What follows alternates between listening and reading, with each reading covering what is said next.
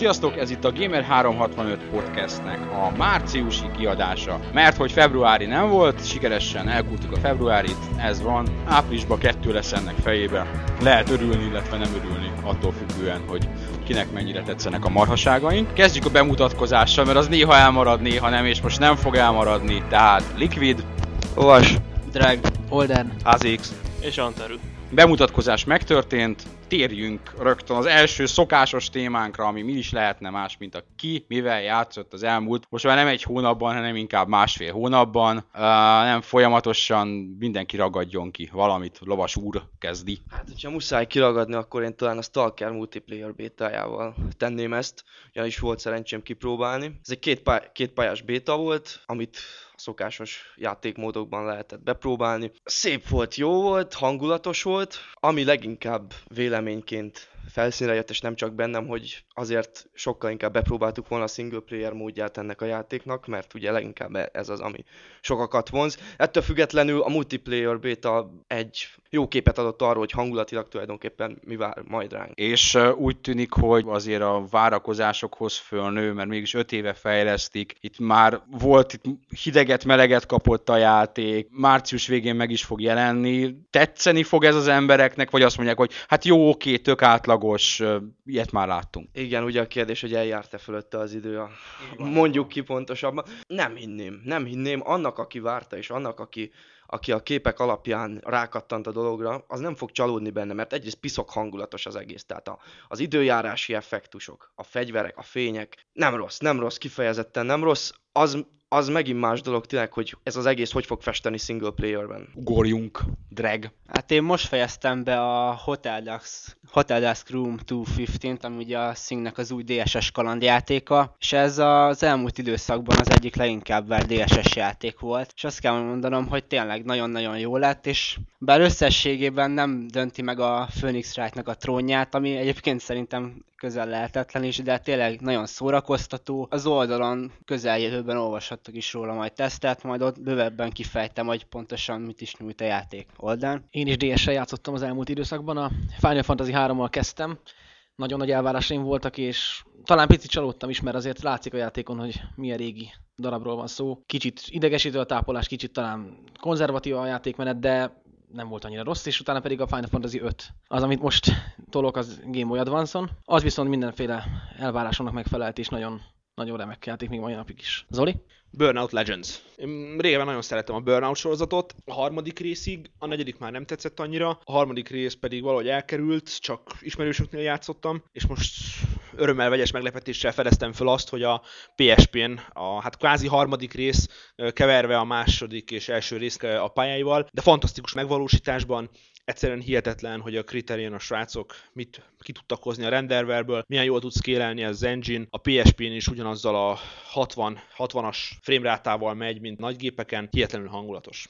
Antaru? Azt hiszem én vagyok az, aki a legkevesebbet játszott mostanában egyéb elfoglaltságok miatt, de mielőtt még bevillantana vele, két hétig Hawaiion volt, tehát aki nem olvassa a blogját és azt a tíz bejegyzést, amit ennek szentelt, hogy Hawaiion vagyok, az, az most megtudhatja, Hawaiion volt, csontbarna, és mosolyog, tehát jó érezhette magát valószínűleg. annyira jól, hogy igazából a két hét utolsó napján a repülőgépre felszállás előtt három órával vettem meg a PS3-at, és még, még be sem kapcsoltam azóta, mert még nincs nálam, de ez egy másik történet. Tehát amivel játszottam főleg a repülőn, meg amikor nagyon nem volt a közelemben senki, akkor csak PSP-n egyszerűbb játékokkal a Lumines japán pályája, rekordokat döntögetek, illetve a japán import Taikono Tatsujin második része, amelyben azt a volt román szám, az a Maya Hi Maya Hu, amikor ott a repülőn egyensúlyoznak.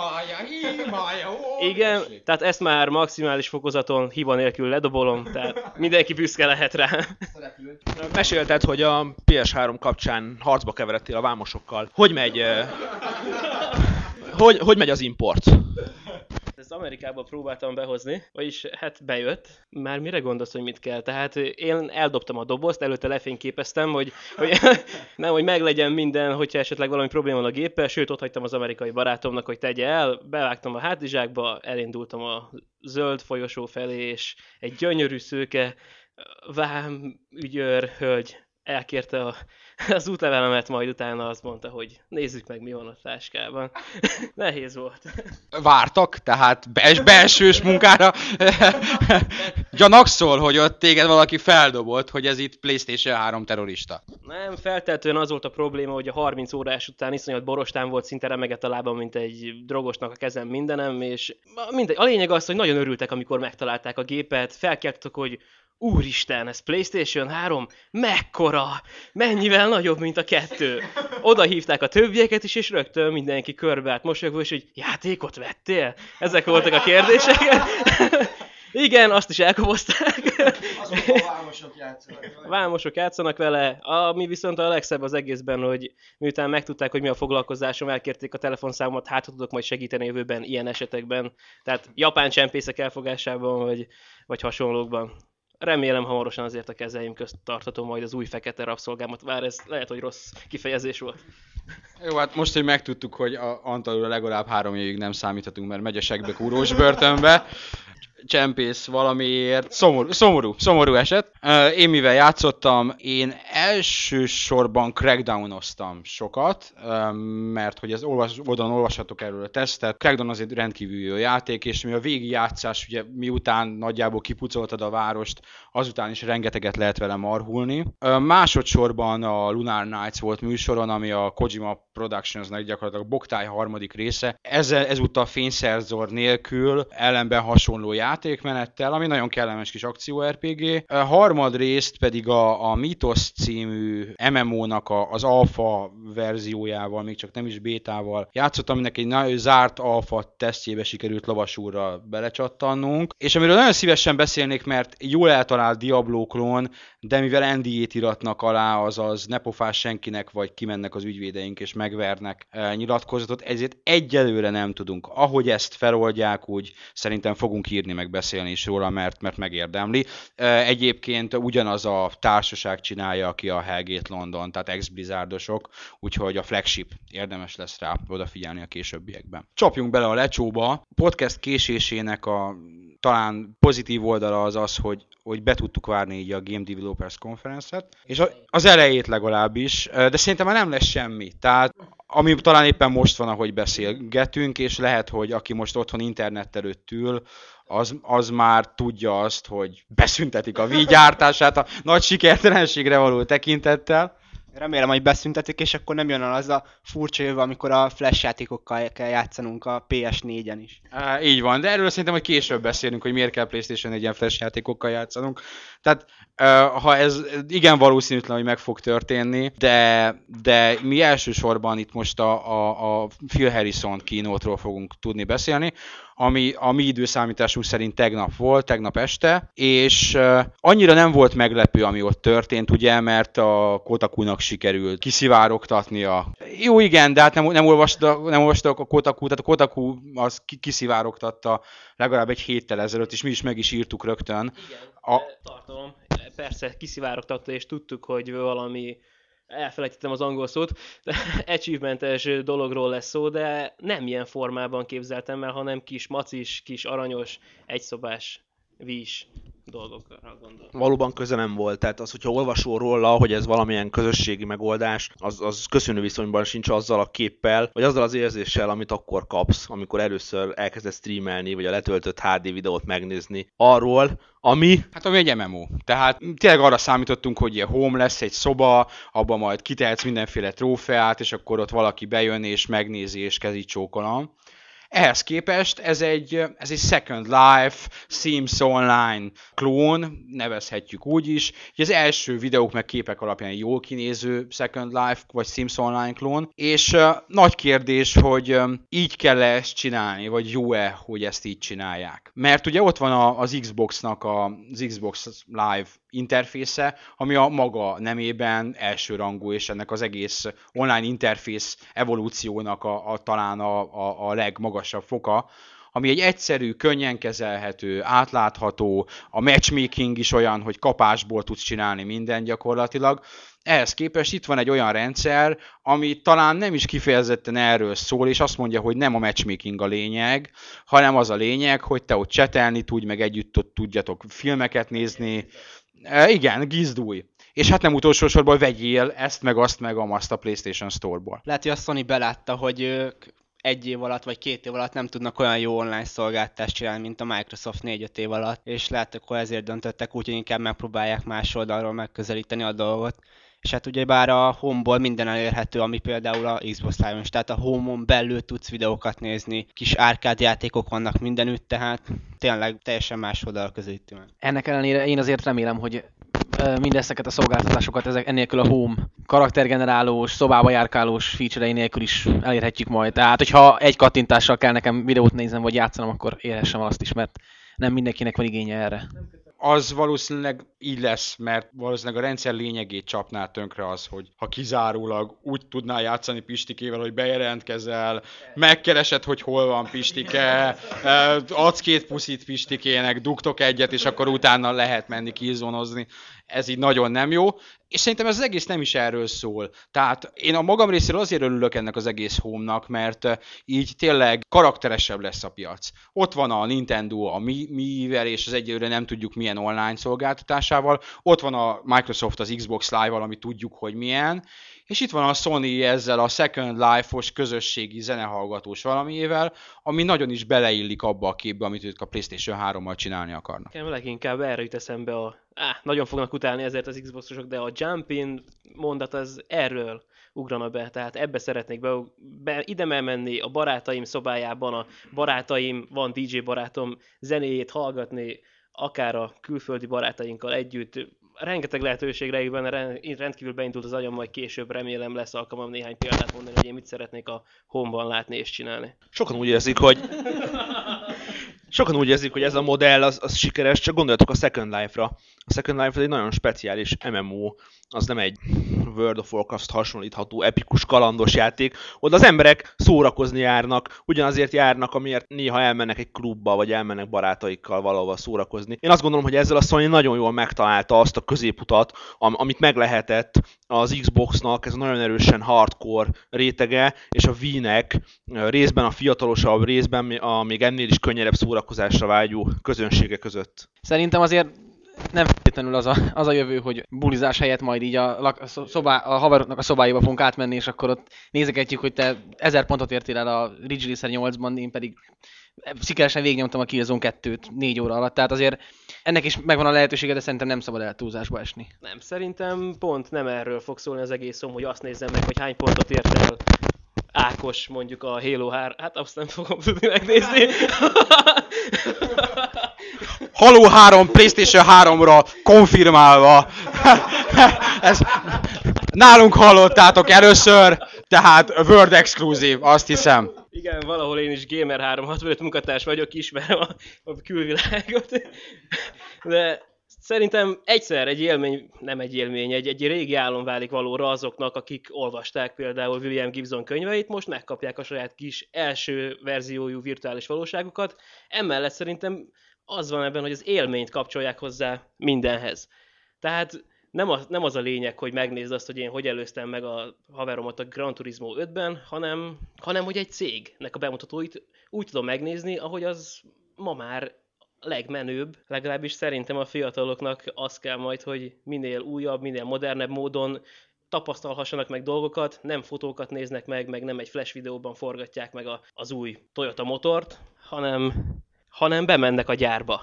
Bemennek az IKEA boltba, bevásárolnak az IKEA boltban egy asztalt, hazaviszik, lerakják, rárakják a nem tudom milyen vázájukat, és aztán jön a rendeléssel együtt a valós tárgy is. Rend, szerintem rendkívül sok lehetőség van benne.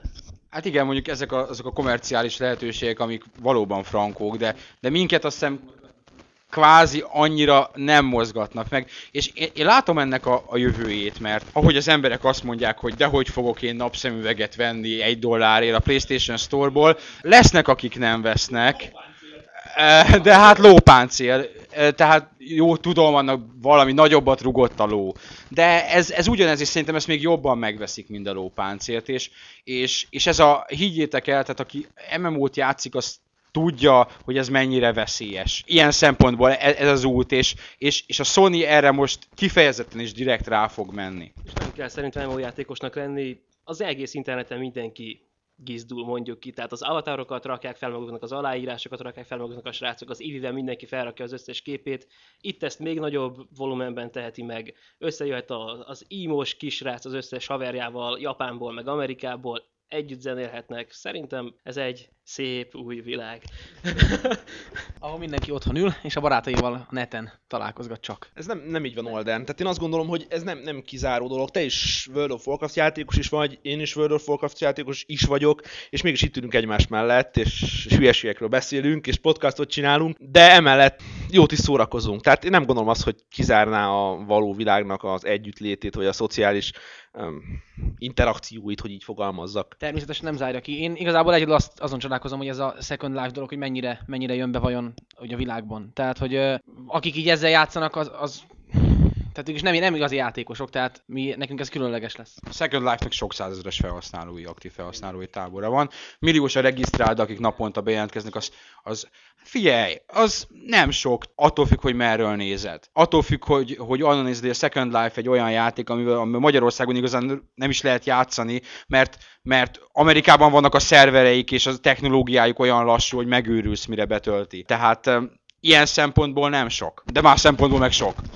Meg a másik, a Second Life-féle modellt egyre többen veszik át. Tehát itt szót ejtettünk róla, a másik meg az, azt hiszem pont most a GDC kapcsán írtunk róla, hogy az első fejlesztő stúdió, ami licenszelte a CryEngine 2-t, az egy olyan MMO-t csinál, ami tulajdonképpen a Second Life-nak a modelljére épít, csak éppen nem a Földön, hanem a Marson bohóckodhat, bohóckodhatsz, köveket dobálhatsz, nem tudom, hogy mit csinálhatsz, de a lényeg az, hogy Second Life lesz, csak éppen sci körítésben. És úgy érzem, egy kicsit leragadunk ennél a Home-nak grafikus prezentációjánál, amit láthattunk, pedig a Home, és főleg a Game 3.0 az nem csak erről szól.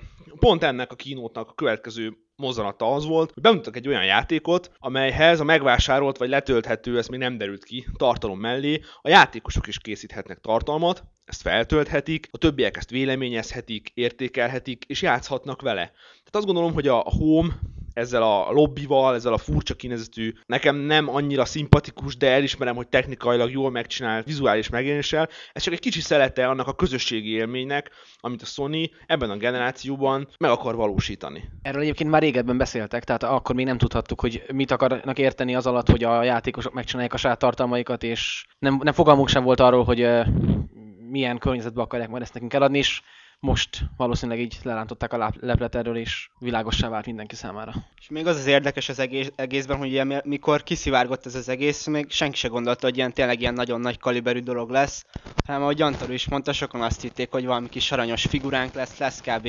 két-három szobánk, és akkor éppen ezért nem lesz annyira komolyan kidolgozva ez az egész, hanem egy plusz feature lesz, ami egy mókás meg minden, de tulajdonképpen kicsit háttérbe szorul. Hát nagyon nem erről van szó. Tegyünk valahogy pontot ennek a végére méghozzá úgy, hogy ö, egy kérdéssel segíteni fog-e ez a PlayStation 3-at eladni, vagy ez inkább egy olyan feature, szép magyar szóval, ami majd később segíthet, vagy jó, ha van, mert ugye elvileg ingyenes, legalább az alapszolgáltatás ingyenes. Fog-e emiatt kicsi Johnny, kicsi Pisti, kicsi Hiroshi PlayStation 3-at venni, vagy azt mondja, hogy hát jó, hogy van, majd ha lesz gépem, akkor igen, majd fogok csinálni. Szerintem mindenképp nagyban segíti a PS3-et, mert erre tényleg könnyen rámondhatjuk, hogy casual a dolog, és tényleg szinte bárkit megfoghat könnyen ez az egész. Szerintem ez az egész Game 3.0 koncepció a home együtt inkább a, már most is a PlayStation felé kacsingatókat próbálja így kőkeményebbé tenni, tehát hogy jobban elszántak legyenek, mert mert nem hiszem, hogy ez fog bárkit is gépvásárlásra késztetni, de azoknak, akik eddig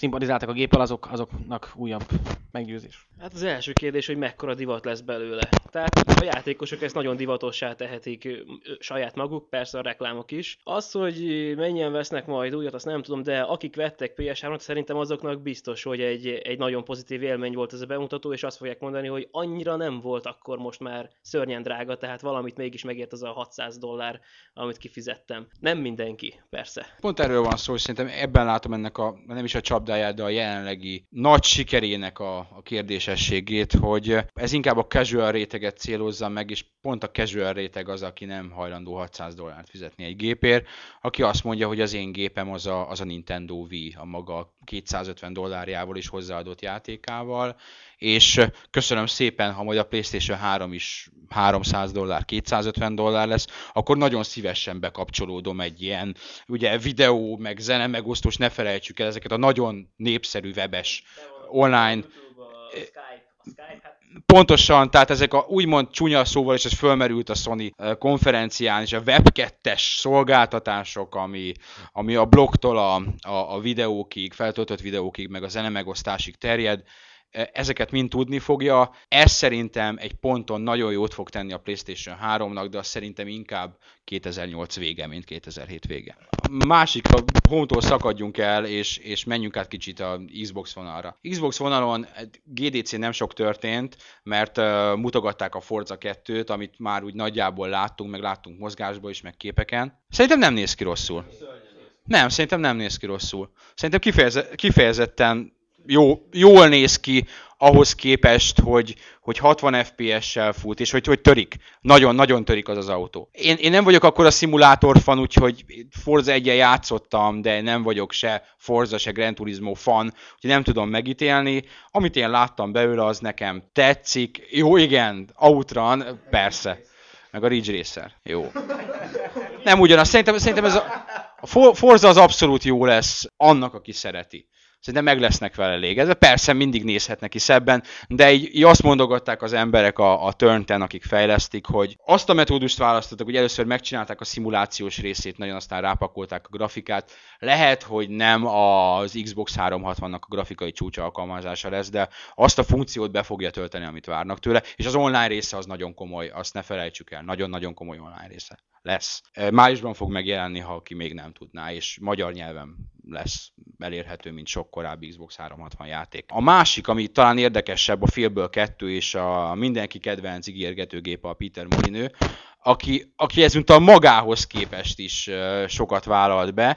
Ugye az első félből nélő ígért olyasmit, hogy eldobod az almát, abból kiesik az alma magából, kinő az almafa, és a tíz év múlva visszamész, akkor majd ott lesz az almafa, és leszeteted újra az almát. Aki játszott a félből első részével, azt tudja, hogy nem volt benne ilyesmi, és még nagyon sok minden nem volt benne, amit ő ígért. Most a legújabb az a kutya. Kutya, aki az interfész szerepét fogja betölteni. Ha jó vagy, akkor jó kutyus, ha rossz vagy, akkor rossz kutyus, és, és nem lesznek számok meg betűk a képernyőn, hanem mindenre a kutya fogja felhívni a figyelmedet. És ami még jobb, hogy lehet női karaktered, és szexelhetsz, és választhatsz, hogy gumival dugsz, vagy gumi nélkül dugsz. Ugye ezt lehet, tényleg lehet választani, még nem tudom, hogy középkorban miből volt a gumi, mert volt gumi egyébként, borjúbőrből, borjúbélből, tehát tehát borjúbéles dugás lehet, és a borjúbél nélkül csinálod, akkor terhes leszel, és mehetsz terhesen legyilkolni a sárkányt. És, és itt, ami ezt így azt hiszem, külön hírt nem írtunk meg, tartogattuk arra, hogy majd lesz egy összefoglaló, hogyha többet mondanak róla, akkor, akkor még írunk róla, de így a, a szerkesztőségi egyesség az az volt, hogy megőrült a csávó. Tehát, hogy ezek, én szeretem a kutyákat, és, és nagy kutyabarát vagyok, és, és dugni is szeretek. Tehát, e, úgyhogy, de, de egyrészt nem kutyát, másrészt ezek azok a dolgok, amit nem feltétlenül látom helyét, az, az újítás, az újítás kedvéért nem tudom, hogy erre szükség van. Szerintem ez a Molino most elég elvesztette a fejét, és már nagyon kíváncsian várom, hogy négy év múlva a félből háromnál a, a rossz fogak és a halálos betegségek szabad megjelenése lesz a nagy újítás, amikor már olyan sebet kapsz, hogy elfertőződik, és akkor már a karckille csökkenni fog, mert egyre rosszabbul, vagy orvoshoz kell majd menned. Vizitdíjat kell fizetned, úgyhogy... Szerintem nem kellene leírni ezt. Egyrészt azért, mert még nem láttuk. Lehet, hogy jó lesz. Látunk egy ilyen képernyőt. De, de, mo- de mozgásban? Nem, így. Csak azért mondom, mert mondom, mert próbál, régebben is próbálkozott ilyen interfész újításokkal, és azért lássuk be... Elbukott mind. Így van. De ettől függetlenül lássuk be, hogy, eh, hogy nagyon sok embert az zárt ki a videójátékokból, hogy egyrészt nem tudja a sok gombot kezelni a kontrolleren, másrészt viszont megzavarja a sok szám a képernyőn. Tehát az igazán elterjedt casual játékok, azok azok, ahol nagyon minimális interfész a legjobban képes megszólítani, vagy információt átvinni a játékoshoz. Sokan mondják, hogy a WoW is azért lett ilyen sikeres, mert nagyon egyszerű. A... Na jó, persze mi hardcore játékosok vagyunk, és teltesszük mindenféle moddal, de amikor a legtöbb ember nekiül, és az, e- megjelenik az egy-két ikon, akkor szerintem az nagy öröm más játékokhoz képest az EVE Online-hoz, ahol a tutorial videó egy órás, és kb. 400 darab menüből kell kiválasztani a kett, azt az egyet, amivel ki lehet repülni az űrbázisból. Én, én tisztelem azokat az embereket, akik szeretnének az interfészen újítani, de én úgy érzem, hogy a játékosok nevében lehet beszélni, hogy köszönjük szépen, megtanultuk, ezen nőttünk föl. Nem hiszem, hogy pont a, a legnagyobb fejlesztőknek kellene átmenni ebbe a casual irányba, mert nagyon örülök, hogy mindenki a casual akarja elkapni, de azért maradjanak normális játékok. Nekünk is kell az az interfész, kell az a hardcore hozzáállás, és szerintem a Fable 2 az abszolút nem ez az irány. A kutyás dologhoz visszatérve, ugye a Molino azt is mondta, hogy azért is kap központi szerepet még a kutya, mert érzelmi kötődés fog kialakulni vele. és... nem csak te lehetsz terhesen, a kutya is. Jó, gonoszok vagyunk, mert egyébként a Molinőnek azért voltak, tehát neki nagyon jó játékai, és egy ilyen designer félistenség, és gonoszak vagyunk. Leginkább azért, mert a fable megígértek mindent, és, és szerintem a Fable ehhez képest egy meglehetősen lineáris, rövid, és grafikailag ugyan akkoriban szép, de különösebben sokat nem nyújtó játék volt, és én nagyon szeretném látni azt, hogyha ők rendesen megcsinálnák az eredeti elképzeléseiket, de akkor tényleg ne erről beszéljünk, hogy, hogy kutya van, meg hogy, hogy terhes lehetsz. Én egy szerepjátékban nem terhes akarok lenni, meg általában nem akarok terhes lenni. Köszönöm szépen, és uh, nem nem, nem, nem ez az irány. Én, én akkor azt mondom, hogy én a szerepjátékban akkor rohadt jó, mesterséges intelligenciát akarok. Olyan sztorit akarok, ami ezerfelé ágazik, és mégis izgalmas, többféle befejezést akarok, epikus környezetet akarok, szuper karaktereket akarok, tehát én ezt szeretném egy szerepjátéktól, nem egy kibaszott kutyát meg, hogy izé valaki megdugjon. Ezek a hardcore gamer sztereotípiák, amiket most itt ismételgetünk. Szerinted egy Xbox 360-on megjelenő RPG az mennyire fog a casual szólni? Az Xbox 360-nak egyik egyetlen casual megmondott játéka volt a Viva Pinyata, ami, ami az egyik leghardcore Xbox 360 játék, egy köztünk legyen szólva, és annak ellenére, hogy most azt mondják, hogy folytatják, hát az a játék nem fogyott túl jól.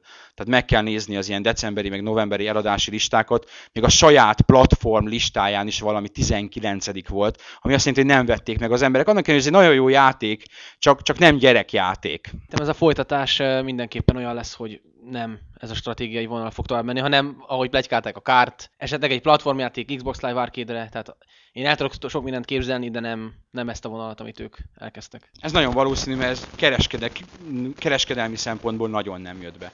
Tehát a, szerintem kritikákat jókat kapott, és meg is érdemelte, mert a Rare-nek szerintem a hosszú idők óta ez egyik legjobb játéka, vagy a legjobb játéka a, a pinyáta, és, és volt kapott egy jó magyar szinkront, és továbbra is így legyen, és én nem bánnák egy Viva Pinyáta kettőt ebben a stílusban, nagyobb kerttel és több lehetőséggel, mert az elsőt szerintem erősen ölte, hogy kicsi volt a kert, viszonylag kicsi volt a kert, de mindegy, nem menjünk bele ebbe. Tehát azt mondom, hogy nagyon-nagyon nehéz. Az Xbox 360 nem az a platform, ahol a casual közönség felé szólsz, az a Wii. Az, az úgy hívják, hogy Wii. Ott lehet a casual közönség felé szólni, illetve a PlayStation brandnek van egy casual oldal, hogy a PlayStation 3-nak lesz az majd a jövő zenéje.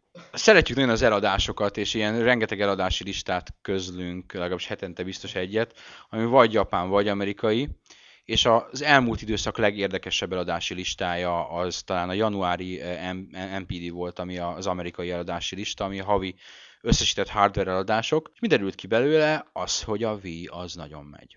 Nagyon megy, ami, ami azt jelenti, hogy, vagy azt jelentheti, hogy a Wii az komolyan sikeres lesz. Ha ennyire megy most, tehát ugyanez a tendencia folytatódik, ha ennyivel többet adnak el belőle, mint Xbox 360-ból és PlayStation 3-ból, akkor így okos emberek kiszámolták, hogy évvégére simán be fogja hozni az Xbox 360-at, a PlayStation 3-at, amiből nem fog sok értelemszerűen előzni fogja, tehát a Wii az 2007 végére vezető következő generációs platformá válhat. És mi következik ebből? Ha tovább gondoljuk ezt a dolgot, akkor lehetséges egy olyan szcenárió, amiben a játékfejlesztők azt mondják, hogy víre sokkal olcsóbb fejleszteni, a szoftver pont úgy fogy, vagy talán még jobban fogy, mint a konkurenseken, és egész egyszerűen úgymond feleslegessé válik a következő generációs grafika, és a, a két konkurens platformra két-három év múlva igazán majd csak first party címeket láthatunk normálisakat, minden más az átirat lesz. Mit hoz ez, és milyen lesz a PlayStation 4 vagy az Xbox 720 akkor, ha ez bekövetkezik? Vége a grafikai fejlődésnek? Egy kicsit úgy tűnik, mintha a Nintendo ezzel szeretné megelőzni a Skynet ébredését, és visszafogni a technológiai fejlődést, de, de nem hiszem. Nem. Ez elmegy ebbe az irányba ez a Wii, de ha más nem, akkor én fogok lázadást kezdeményezni, hogy, hogy legyen még kétszer ilyen erős, még ötször ilyen erős az új Playstation vagy Xbox. Én úgy érzem, hogy meg lehet az arany középutat találni, és a fejlesztők is valószínűleg azt fogják csinálni, hogy két részre osztják, osztják a fejlesztő csapataikat. Az egyik csapat, egy keves kisebb számú banda fog azon dolgozni, hogy ilyen Wii játékokat produkáljon, amit átírnak majd PS2-re, esetleg átírják butítva, vagy egy kicsit feljavítva X360-ra, és így tovább is. Talán még emellett azért az ilyen komolyabb fejlesztési ambíciókkal rendelkező cél, mint a Seeds, akiknek most alakultak újra, vagy a Kojimáék, azért ők még csak, csak van egy olyan igényük, hogy sokkal nagyobb, grandiózusabb játékokat fejlesztenek. Hát én úgy gondolom, hogy bár ugye a DS tükrében bátor dolog jósolgatni, de szerintem az a V ez nem hosszú távú dolog lesz. Tehát egy idő után, ahogy csökken a többi gépára is, és nem lesz akkor a különbség a PS3 és a Wii, illetve a X360 és a Wii között, hogy ez a gyengébb technika, ami a vártnál is gyengébb, tulajdonképpen már nem lesz elég ahhoz, hogy felvegye a versenyt a másik két géppel. De ez, ez, ez, erről most nehéz beszélni jelenleg, de én úgy gondolom, hogy hosszú távon már nem fog annyira jól menni a Wii. Ja, és hogyha idézhetném GHZ barátunkat, akkor addig kell várni, amíg... Ne, amíg nehogy azt mondod, nem fogom azt a G betűs szót nem használom. De, nem, nem. Szeretjük Ákos, de azt ne. Nem, kijön a Halo 3, Killzone 2, Metal Gear, stb. És akkor, akkor végre lehet dönteni szerintem. És ha én Vive játszanék utána, és előtte kipróbálnám ezeket az új, tényleg next játékokat szerintem legalább 50% az embereknek mellett, mellettünk, az új gépek mellett fog állni. Azért azt ne felejtsétek el, és azt gondolom, hogy Liquid is ebben az irányba gondolta vinni ezt a gondolatmenetet, hogy gazdasági vállalkozásokról van szó. Tehát az a Guerrilla Games, aki megcsinálja a Killzone 2-t, az a Bungie, aki megcsinálja a Halót, ő szeretne pénzt és profitot látni ezekből. Jó, és abban a... tehát ők, ők, ők Jó, legyen bárki. Legyen a Square Enix. És abban a pillanatban, amikor a Square Enixnek a menedzsmentje, a vezetése úgy látja, hogy jobb bevételre lehet szert tenni víz fejlesztésekkel, akkor át fognak állni. Most és lehet, hogy, lehet, hogy számunkra, nem, most számunkra ez most furcsának tűnik, vagy nem látjuk át, de ott és abban a pillanatban, amikor bejelentük a Final Fantasy 14-et Wii exkluzívnak, amikor bejelentik a legújabb Metal Gear Solid-ot Wii exkluzívnak, akkor ott állunk, és, és azt mondjuk, hogy az a világ, amit eddig szerettünk, vagy amiben eddig szerettünk játékosnak lenni, az bizony elmúlt. Ettől félek, hogy ez most egy teszt, tehát a Nintendo DS-re kijövő Dragon Quest 9, illetve majd a, a Wii-re jön ez a Dragon Quest Swords. Igen. Igen. Tehát, hogyha ezek nagyon beválnak és biztos befognak, akkor, akkor lehet, hogy utána Final Fantasy-val is majd ott játszunk Nintendo. Szerintem már a Final Fantasy 3 volt az igazi teszt, amikor félmilliót eladtak belőle egy hét alatt, és annak következtében én vártam, hogy mit, mit, mit fog bejelenteni a, a Square, én FF6 remake gondoltam, de jött a Dragon Quest 9. Szerintem már ez, ez a FF hullám, ez annak a következménye, hogy el lehet adni a Final Fantasy-kat DS-en. Hát a kérdés az az, hogy ez most jó dolog vagy rossz dolog. Mert egy részről ugye az van, hogy ha ez bekövetkezik, akkor az a játékvilág, amit eddig ismertünk, az tényleg befejeződik, vagy legalábbis radikálisan átalakul de hát ez megtörtént már, aki a 80-as években játszott, e, és aki mondjuk a neses akciójátékokon nőtt fel, vagy a Commodore 64-es akciójátékokon nőtt föl, ő már neki viszont ez a mai világ, ezek a keménytökű űr gárdista szétlövi az alieneket, világ, idegen. Volt, de, de, de az, az egy tényleg egy más világ volt még szerintem. Tehát...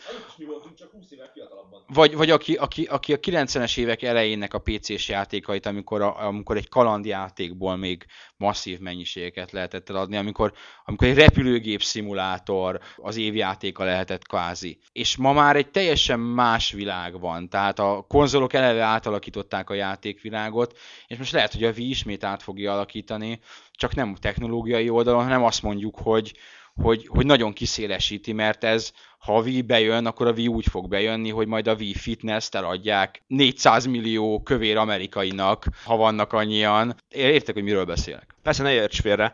Amikor azt mondom, hogy a Final Fantasy 14 kijön Wii-re, akkor ezzel nem azt implikálom, hogy ez rossz lesz. Ez azt, azt akarom mondani, hogy ez technikailag nem olyan lesz, mint amit egy Final Fantasy 13 után elvárnánk. Lehet, hogy a Final Fantasy 14 az a sorozat legjobb játéka lesz, vagy az év játéka, vagy az évtized játéka. Csak az már nem úgy fog kinézni, és nem olyan érzést fog nyújtani, mint amit talán a 10, 12 vagy a 13 után elvárnánk. Ebből a szempontból szerintem a, a világszem most az Xbox 360-on van, ugyanis a PlayStation 3 még nem lehet olyan játékokat csinálni, ami ilyen több milliós példányszámon mennének el, és a Gears of War most érje a 4 milliót, a Lost Planet 1 millión túl van, és Xbox 360 most egy olyan platform, amire a fejlesztők nagy pénzből fejlesztetnek, és be fog jönni az a pénz, ha jó játékot csinálnak, jó mar- jól marketingelik. Tehát szerintem mindig lesznek olyan cégek, akik azt fogják mondani, hogy nekem lehet, hogy 20 milliót nyerek, de én 15 milliót is nyerhetek azzal, hogyha emellett még fejlesztőket toborzok, és nagyon nagy, grandiózus, szépen kinéző játékokat csinálunk. És ha az Xbox 3 megtartja, ezt megerősíti, akkor valószínűleg meg fog valamilyen szinten maradni ez a, ez a játékvilág, ahogy most ismerjük. Blue Dragonban bízunk, hogy sokan el fog menni. Hát igen, az Xbox 360 esetében érdemes megemlíteni a Lost Planet-it, amúgy ugye 40 milliót költöttek rá, ami 20-20 millióban osztozott meg a marketing és a maga a játékfejlesztése között. És ez azt jelenti, hogy körülbelül 1 milliót kellett eladni ahhoz, hogy egyáltalán arról lehessen beszélni, hogy onnantól profitot termel a játék. Szóval igen, elment az 1 millió, de viszont tényleg érdekes kérdés, hogy vajon megéri ennyi energiát befektetni, amikor a víre fejlesztve lehet, hogy még többet hoz ugyanaz. Akkor ott akkor mondom neked a Gears of War-t. Kevesebből és mégis sokkal többet adott be. Tehát szerintem mindenképpen érdemes. érdemes. Gears of War-t azért nem lehet olyan könnyen megcsinálni minden évben. Meglátjuk.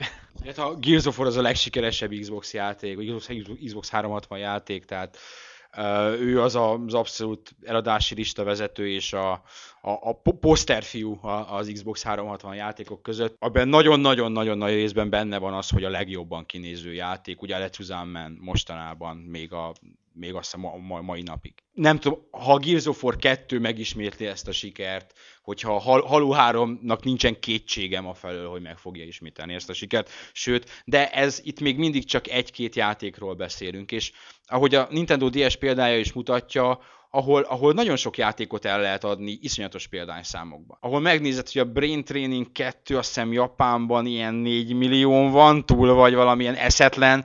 E, a Brain Training 2-ből többet adtak el, mint a Gears of War-ból jelenleg, és az egy, az egy Nintendo DS. És volt első része, és van 300 mellékága, és, és el lehet adni belőlük egy milliót villámgyorsan.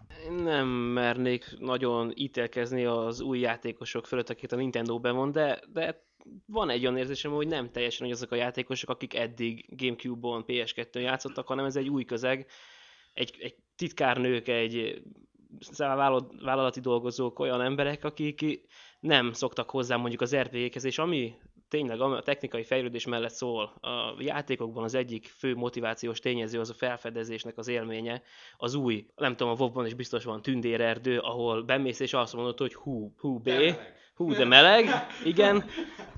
Tehát, hogyha egy, egy cég új gépe, új hardware ugyanazt a technikát tudja nyújtani, mint az előző, akkor egy idő után meg fog szűnni ez, a, ez az élmény, és az RPG-kben szerintem feltétlenül szükséges az, hogy még, még mesésebb, még csodálatosabb, még melegebb helyekre juthassunk el. és ez, ez szerintem életbe kell, hogy tartsa. A Liquid által említett Brain Training szerintem kreatív agyakat nem fog elvonni a, se a Final Fantasy, se a Gears of War fejlesztők között, tehát nem hiszem, hogy a, a Peter Molino azt mondja, hogy a kiskutya szimulátor helyett én inkább egy teniszjátékot szeretnék csinálni, vagy egy fitness programot, úgyhogy nem hiszem, hogy mind a kettő behozhat pénzt, mind a kettő fejlesztési mód behozhat pénzt. amit éppen a háttérben próbáltam mondani, az, hogy túlságosan is videójátékos szemszögből gondolkoztok, hogy fejlesztő szemszögből. A fejlesztők nem úgy kezdenek el játékot fejleszteni, hogy de szeretnék ezt vagy azt csinálni, és nekiállnak. Itt, itt, itt több milliós befektetések vannak, menedzsmentek, akik nem azt szerint döntenek, hogy most neki tetszik a Gears of War vagy nem, hanem azt nézik, hogy mennyi a befektetés, mennyi a megtérülés, és ez a Gears of War-nál jobb, vagy a Brain Trainingnél. És ha Brain Trainingnél jobb, akkor Brain Training lesz. Ezzel egyet is értek, de mi van, hogyha két év múlva kijött már annyi brain training játék, hogy, hogy már unják, vagy ugyanazzal mindegyikben, akkor legyen egy kétszer olyan szép brain training játék, vagy, vagy fejlődjenek ők is akkor. Legyen, beszéljen a brain training játék, kapcsolódjon rá az agyamra, nem tudom, de fejlődjenek. Hát itt az egésznek az alfája és omegája az, hogy van egy hardcore közönség és van egy, egy, egy casual közönség.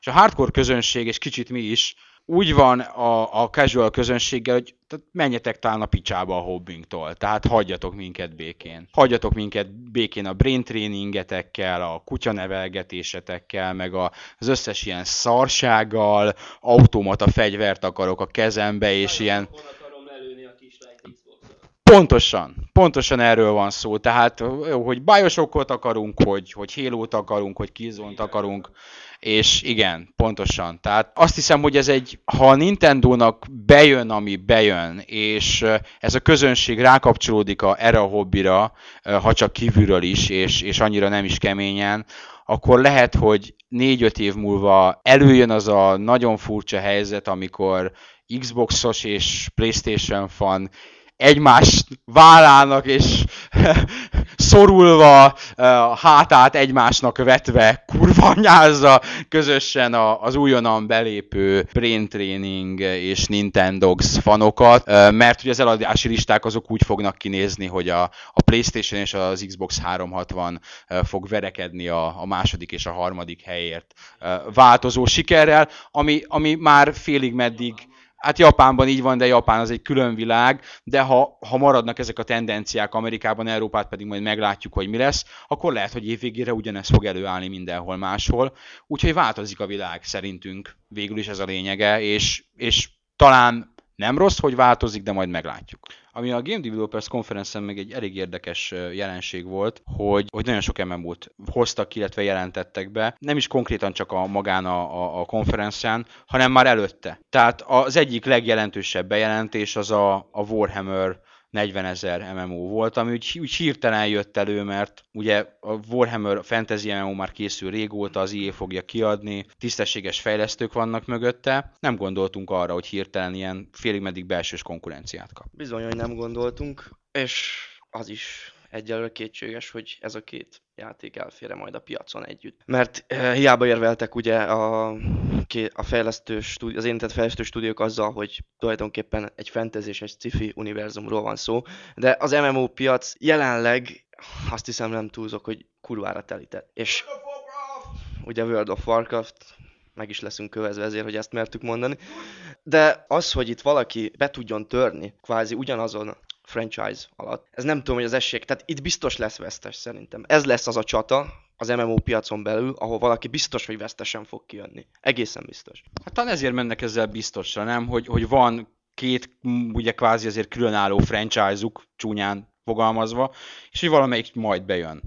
Ugye a, a fantasy is az elég nagy támogatót, mert végülis az IEA mögötte, a, a skiff is meg szerintem talán, az kurva jó, igen, tehát az coolabb, bár, bár ezért is lehet, hogy itt sokan nem fognak egyetérteni. Én a fantasy-et őszintén szóval annyira nem ismerem, a skifiset viszont elég jól. És a skifis az nagyon cool, és abban van lehetőség, hogy MMO legyen belőle. Így van, és, és mint említették a, a fe- fejlesztő stú- stúdiók és a kiadók, akik érintettek ebbe a projektben, hogy ezzel az MMO-val tulajdonképpen meg lehet uh, lovagolni a Warhammer 40k féle RTS sikereit, már pedig sikeres volt az RTS, a kiegészítői, tehát ez az, ami lökést adhat neki, meglátjuk. Hát ez végülis egyszer már bejött, van itt valamiféle RTS franchise, valami Warcraft, amiből már úgy, mintha, mintha csináltak volna egy viszonylag, azt hiszem, sikeres MMO-t. És a 40k az szerintem az a világ, amiből tényleg lehet sikeres MMO-t csinálni. Olyan sok, olyan sok világ kapcsán felmerül, ugye hát csinálják is a gyűrűk urát, de én már hallottam Harry Potterről is. Egyszer nem tudom elképzelni, hogy Harry Potterből hogy lehetne csinálni MMO-t, hát tini szexel maximum. Legóból, de, de a, a, Hát, végülis valami történetet ki lehet találni hozzá, de a 40K az, az a hatalmas nagy galaxis, az a világ, annyi ellenség, annyi, annyi lehetőség, egyszerűen, hogyha megjelenik egy 40K-s Warhammer, az lesz az MMO, amire váltani fog a World of Warcraftról.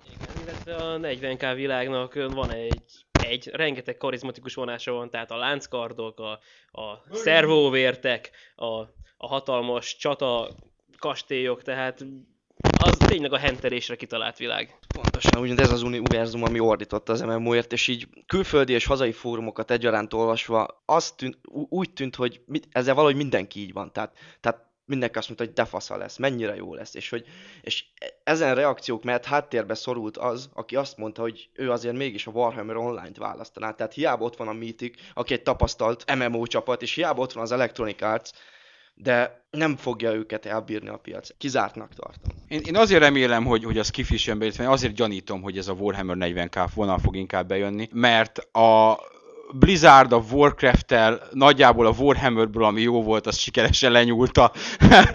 Tehát ott átlopták, ami jó volt, ami meg rossz volt, azt ott, ott hagyták, és a, a, a 40k-t pedig inkább ezek az FPS-ek nyúlták szét.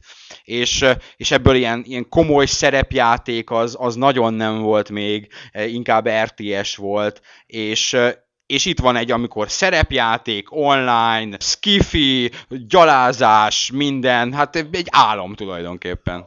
Arról még nem is beszél, hogy jelenleg komolyabb skifi MMO nem igaz, az Energy Online-on kívül nem igazán van piacon.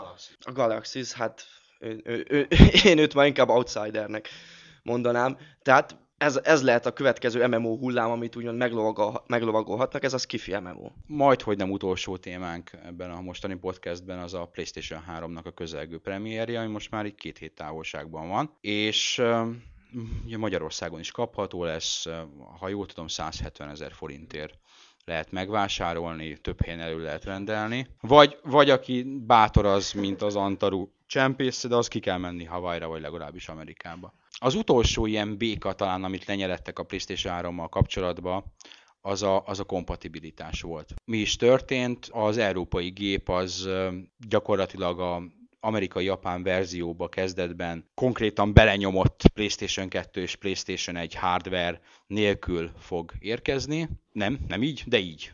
Nem teljesen. Nem marad ki teljesen belőle a PlayStation 2. Az Emotion Engine az kikerül belőle, és a Graphic Synthesizer, tehát ma a grafikus mag, az benne marad a PlayStation 2-ből. Pontosítva így. Tehát a, a cuccé része kikerül, de a, a végeredmény az ugyanaz, hogy a nem hardveresen fogja a kompatibilitást biztosítani, hanem úgy, mint az Xbox 360, tehát egy szoftveres emuláció folyamányaként lesz benne, ami egyben azt is jelenti, hogy a játékok egy jó része nem fog futni. PlayStation 2 játékok jó része, PlayStation 1 játékok állítólag magas kompatibilitási rátával rendelkeznek, mert ott arra igen már működő emulátor van, amit hát lehet is látni tulajdonképpen, aki PSP-n emulál PlayStation 1 játékokat, az látja, hogy, hogy ott egy elég jó működő emulátor van, és valószínűleg ennek a kis vagy nagy, nagy, nagy testvére fut a PlayStation 3-on is. A PlayStation 2 ott viszont egy viszonylag komoly veszteséget szenvedett, mert most konkrétan arról lehet hallani, hogy Európában ezer cím lesz kompatibilis az első naptól fogva, és ha azt tudjuk nagyjából 2500 címről lehet Európában beszélni, akkor hát ez egy 40%-os arány, ami olyan tekintetben nem rossz, hogy Xbox 360-on sincs, nem tudom, nincs annyi. A, arányában szerintem hasonló a mostani kompatibilitási lista, de hát ugye mindenki Szóval pontosabban az Xbox 360-nál nem ez volt az egyik olyan negatív sarokpont, amit mindenki felhozott a géppel szembe, hogy, hogy miért nem kompatibilis visszafelé, vagy miért csak így. Én csak abban reménykedek, hogy egy normális csapat fogja átnézni ezt a kompatibilitási listát, és olyan játékokat nem hagynak ki, mint például az Xbox 360 az Outrun például. Tehát, hogy a, tényleg normálisan rövülnek a egy nagy körasztalhoz, és akkor szépen a legfontosabb neveket ne hagyják ki. Ez egyetlen egy kérésem van nekem. Igen, Xbox 360-nál tulajdonképpen egy tendencia volt, hogy a Sega címeket nem igen akarták figyelembe venni, és a Shenmue is ugye csak később, igen már bent van, később került csak be, és például ilyenek, hogy a Jet Set Radio Future, a Panzer Dragon Orta, az még mai napig nem került fel. Igen, egyik legjobb Xboxos játék mindegyik, és valószínűleg már nem is fognak felkerülni. Jó, hát azt hiszem, hogy, hogy úgy nagyjából, aki PlayStation 3-at akart venni, kétlem, hogy ez úgy nagyon bárkit is eltántorított volna. Negatívuma az ugye az, hogy nem lesz teljes kompatibilitás, a pozitívuma az, hogy ellenben felskálázza 720p-re, vagy 1080p-re, vagy nem is tudom hova. Tehát HD TV-n is élvezhető lesz normálisan egy ilyen játék. Nem tudom, hogy ez egy bevállalható kompromisszum, valószínűleg aki akart venni, annak igen. A Final Fantasy 12-ből már szivárogtak ki ilyen képek, tehát a nagy felbontásra felskáztak, határozottan szebb, nagyon jól nézett ki. Jó, hát vagy a, ugye, ahogy az Xbox 360 esetében is mondtuk, tartsa meg mindenki az eredeti gépét, nem tudom, hogy mennyire nagy összegeket lehet kapni most egy PlayStation 2-ért használtam, vagy egy Xbox-ért használtam. Lehet, hogy valakinél pont ez a 20 ezer forint választja el a 170 ezer forintos PlayStation 3-tól, de kétlem. Tehát egyelőre szerintem érdemes még megtartani a PlayStation 2-t, aztán ha egyrészt mert jönnek még rá játékok, pláne Európában, ahol még a japán RPG-k még nagyon sokáig éltetni fogják a gépet, másrészt pedig, hát majd meglátjuk. És jöjjön az utolsó nagy kérdés, a szokásos, és most még mindig nem a dugásról beszélünk, egyszer megint valamit, egy Joshit a dugásnak annyira nagy sikere volt, hogy még egyszer elő fogjuk hozni. Most valamilyen normális kérdés, lovas szétárja a karját, ő már erre készült. Szóval a, a, a nagy kérdés az ma az, hogy mi az a játék, ami már be van jelentve, még a jövőben jelenik meg, ellenben ha a kezedbe kaphatnád holnap, akkor rámondanád azt, hogy igen, őt. Mi ez az egy darab játék, amit az elkövetkezendő másfél-két évből, ha holnap megkaphatnád, akkor azt mondanád, hogy igen, ezt akarom. Antaru? Tehát akkor a White Knight story lenne az, ami leginkább érdekel. Nem elsősorban amiatt, mert a harcrendszere az valamiben újít, hanem, hanem inkább amiatt, mert, mert ez lesz az első első nagy váltás, grafikai váltás RPG-ben. Persze a Final Fantasy új része is ott van, de melyik jön hamarabb, Olden? Nem tudod. Szerintem a White Knight, a White Knight jön hamarabb, tehát kíváncsi vagyok, hogy milyen új élményekkel szolgálhat RPG téren az új hardware.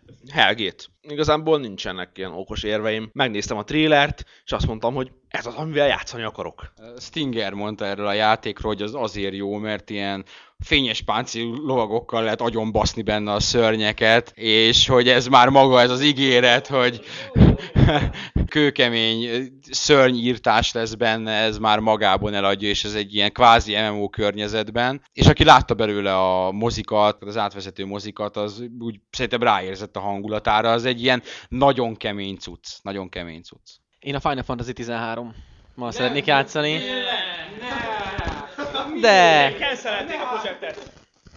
Én az elmúlt időkben így próbálkoztam mindenféle irányba, de rájöttem arra, hogy a Final Fantasy még mindig a legjobb szerepjátékok közé tartoznak, és a 13, semmi, semmi gond nem lesz azzal, és nagyon várom. Mi van abban a 13-ban, ami másban nincs? Hát ugye van benne az a, a csaj, ugye az, az csaj, az a, a csaj, oké, okay, tehát megnyugodtam.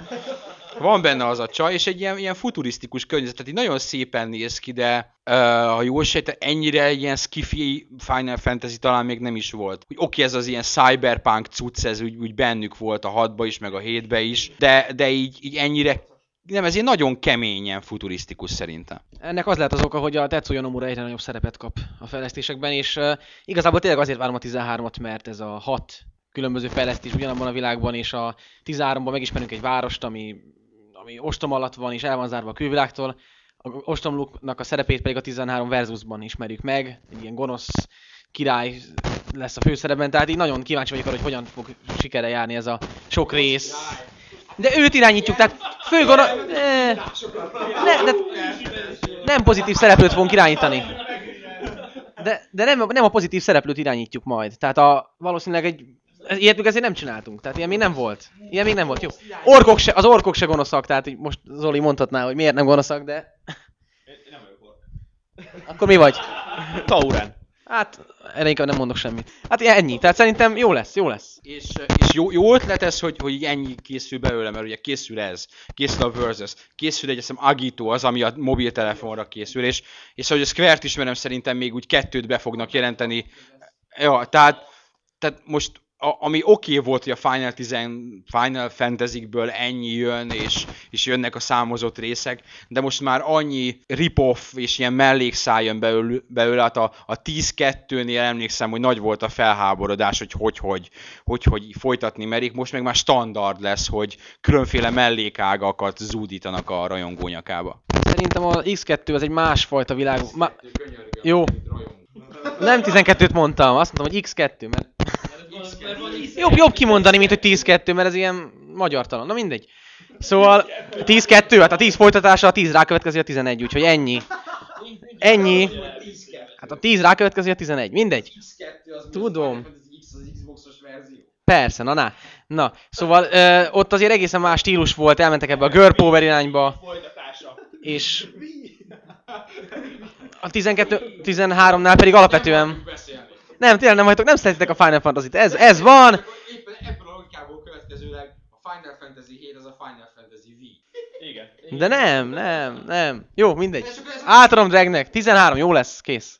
Sőt, az FFX meg a 90 És az tényleg az a 9. De az X, hogy X, hogy X. Amikor két szám van egymás mellett magyarul, nem mondjuk azt, hogy 10-2. De, de az a címe, hogy 10-2, Final Fantasy X2, de nem az a címe. De, Tehát most itt a reálisan belegondolsz, akkor az, az semmiképpen sem X. Azért mondom X-nek, mert, mert el kell különíteni valahogy a két számot. Mert az X2, az a 10-2, az a 12 lenne. Tehát, hogyha logikusan megnézed. 12. Nem, az a 12. Az Lehet, hogy a 10-2. matematikus gondolkodásom teszi ezt, de én nem szeretek két számot egymás mellé tenni. Ez a Úgy, a matematikus 10-2 az gondolkodás. 102, hogyha egymás mellett felolvasod.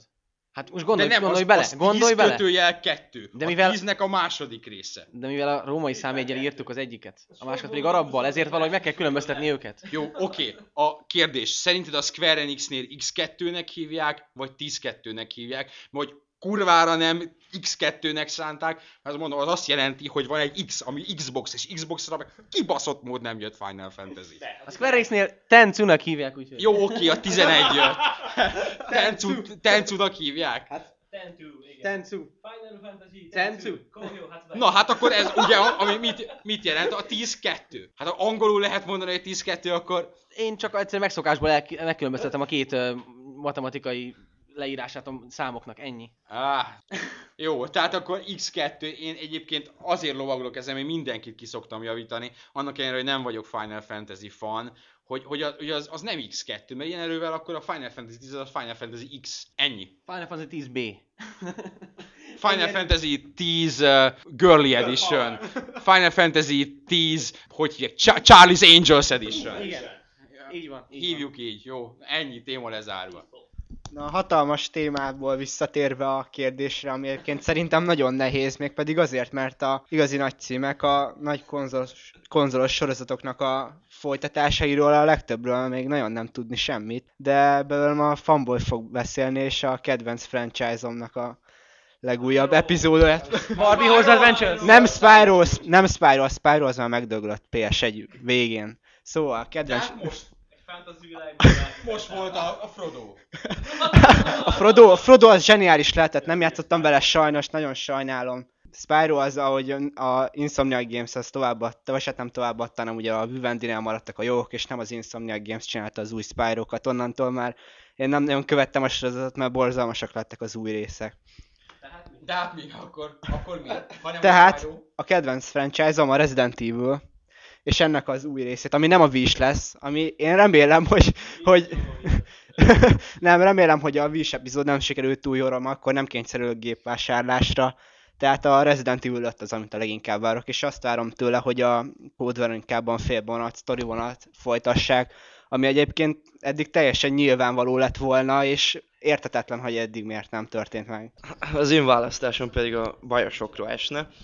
Egyrészt jó kezekben nyugszik, másrészt az eddig látottak alapján van, van a, Kurva jó. kurva jó egyrészt, másrészt van a hangulatában valami, valami magával ragadó, valami bizarr, valami, valami egyedi, ami egyszerűen nem tudom, Nem, az van benne, szóval most pár napja volt belőle egy ingame videó, amit szerintem mindenki nézzen meg, aki nem nézett meg. És ne, nem csak azért, hogy ott föl lehet sorolni, hogy ezt innen lopták meg, onnan lopták meg, amonnan, nem, nem az a lényeg. A lényeg az az utolsó fél perc, amikor megy a kis csaj felé. Az milyen kibaszott jó, mert hogy az nem csak az animáció, hanem ott a, ezek az emberek ez, ezt akarják megcsinálni. Ezt az érzelmi kötődés, mert ez az érzelmi kötődés, nem a kutya ember, ne, szóval nem a kutya, ez az érzelmi kötődés, hogy ott vagy, hogy tudod, hogy a kis csajnál van a cucc, amiből kvázi a speciális képességeidet táplálod, és a kis csaj sikoltva, sírva menekül előled, és ott van, igen, ez az érzelmi döntés, hogy akkor most mit fogsz csinálni, és szerintem ez remek, és én nagyon remélem, hogy ez irányba mennek a videójátékok, mert ezt szeretném látni. Így van, és pont erről van szó, hogyha legalább lesz benne két-három olyan jelet, ami, ami, ami alatt a hideg fog futkározni a háton, akkor már kurvára megérte, és e- erről szól, és ez az innováció, és erre kell menni. Ennyi. Tehát az Xbox 360 és PC, és augusztus 22 vagy valahogy így, vagy 24, és nem tudom, én a magam részéről így ebben az évben a, az egyik legjobban várt játék, és csak azért mondom a Metal Gear Solid 4-et, mint azt a játékot, amit most a kezembe szeretnék kapni, mert, mert Metal Gear rajongó vagyok, és, és nagyon szeretném látni, hogy a Kojimáék mit csinálnak a, következő generációs Metal Gear-rel, numero 1, numero 2, szerintem ők is nagyon jó irányba viszik a sorozatot. Tehát, hogy, hogy bevállalták ezt, ezt a Snake öreg, és bevállalták ezt a más környezetet, és bevállalták ezt a nagyobb szabadságot. A történetet, én azt mondom, hogy Kojimánál a sztori mindig jó, tehát az, azt én feltételezem, hogy jó lesz, de az egész környezet, a hangulata, ez a szerintem kicsit borongósabb, sötétebbre festett Metal Gear, ez nekem nagyon tetszik, és, és hát ez lesz az a pont, amikor majd a, a nagy kérdés fölmerül, hogy ott van a 600 dolláros, 170 ezer forintos PlayStation 3, és a kedvenc játék sorozatom ott van, és valószínűleg akkor még nekem nem lesz olyan játék, amire egyébként megvenném, és, és hogy akkor mit fogok csinálni. Ami, ami jó, jó nagy kérdés, és igen, itt, itt, itt van az, hogy, hogy hát ha bejelentik Xbox 360-ra, csak az a baj, hogy ha bejelentik Xbox 360-ra, kizártnak tartom, hogy az, az a PlayStation 3 verzióval egy időben jelenik meg, kivéve akkor, ha a Kojimáék másfél éve titokban dolgoznak rajta, amiben nem vagyok biztos. Sőt, sőt, nagyon nem vagyok biztos. Szerintem fog Xbox 360-ra is jönni, fél év múlva, mármint a, igen, volt már erre példa, fog jönni, csak csak én azt a fél évet nem fogom kibírni. Tehát ilyen egyszerű. Erről van szó. Szeretnék kipróbálni egy új lehetőséget a következő epizódban, méghozzá azt, hogy ti is tehessetek fel nekünk kérdéseket. Ezt kétféleképpen látjuk megoldhatónak. Az első megoldás az, hogy fölveszed MP3-ba egy 64 kilobites kódolással, maximum egy perc a kérdés, beküldöd, és ez azért jó, mert be tudjuk vágni a showba, és meg, meg tudjuk válaszolni. A kérdés bármi lehet, az ilyen milyen hosszú a farkatok, meg hogy ugye buzik vagytok. Ezeket is lehet, fogunk is rá válaszolni, lehet, hogy személyesen. Úgyhogy, a, de ha inkább valami gaming témájú, ha valami jó eszetekbe jut. A másik lehetőség, ami így kevésbé cool, de szintén működik, hogy vagy e-maileztek, vagy nyitunk egy topikot ennek az egésznek, és tesztek témajavaslatokat, hogy miről szeretnétek hallani a podcastben. Azt jelenti, hogy nem feltétlenül erről fog szólni a podcast, de beleveszünk, illetve ha valakinek nagyon-nagyon jó ötlete van, akkor arról lehet, hogy csinálunk egy specialt, egy podcast specialt, ami csak arról fog szólni. Szóval hajrá! Azt hiszem, hogy ezzel hogy nagyjából pontot is tehetünk a, márciusi Gamer365 podcastnak a végére. Köszönjük, hogy meghallgattatok minket, áprilisban visszajövünk. Sziasztok!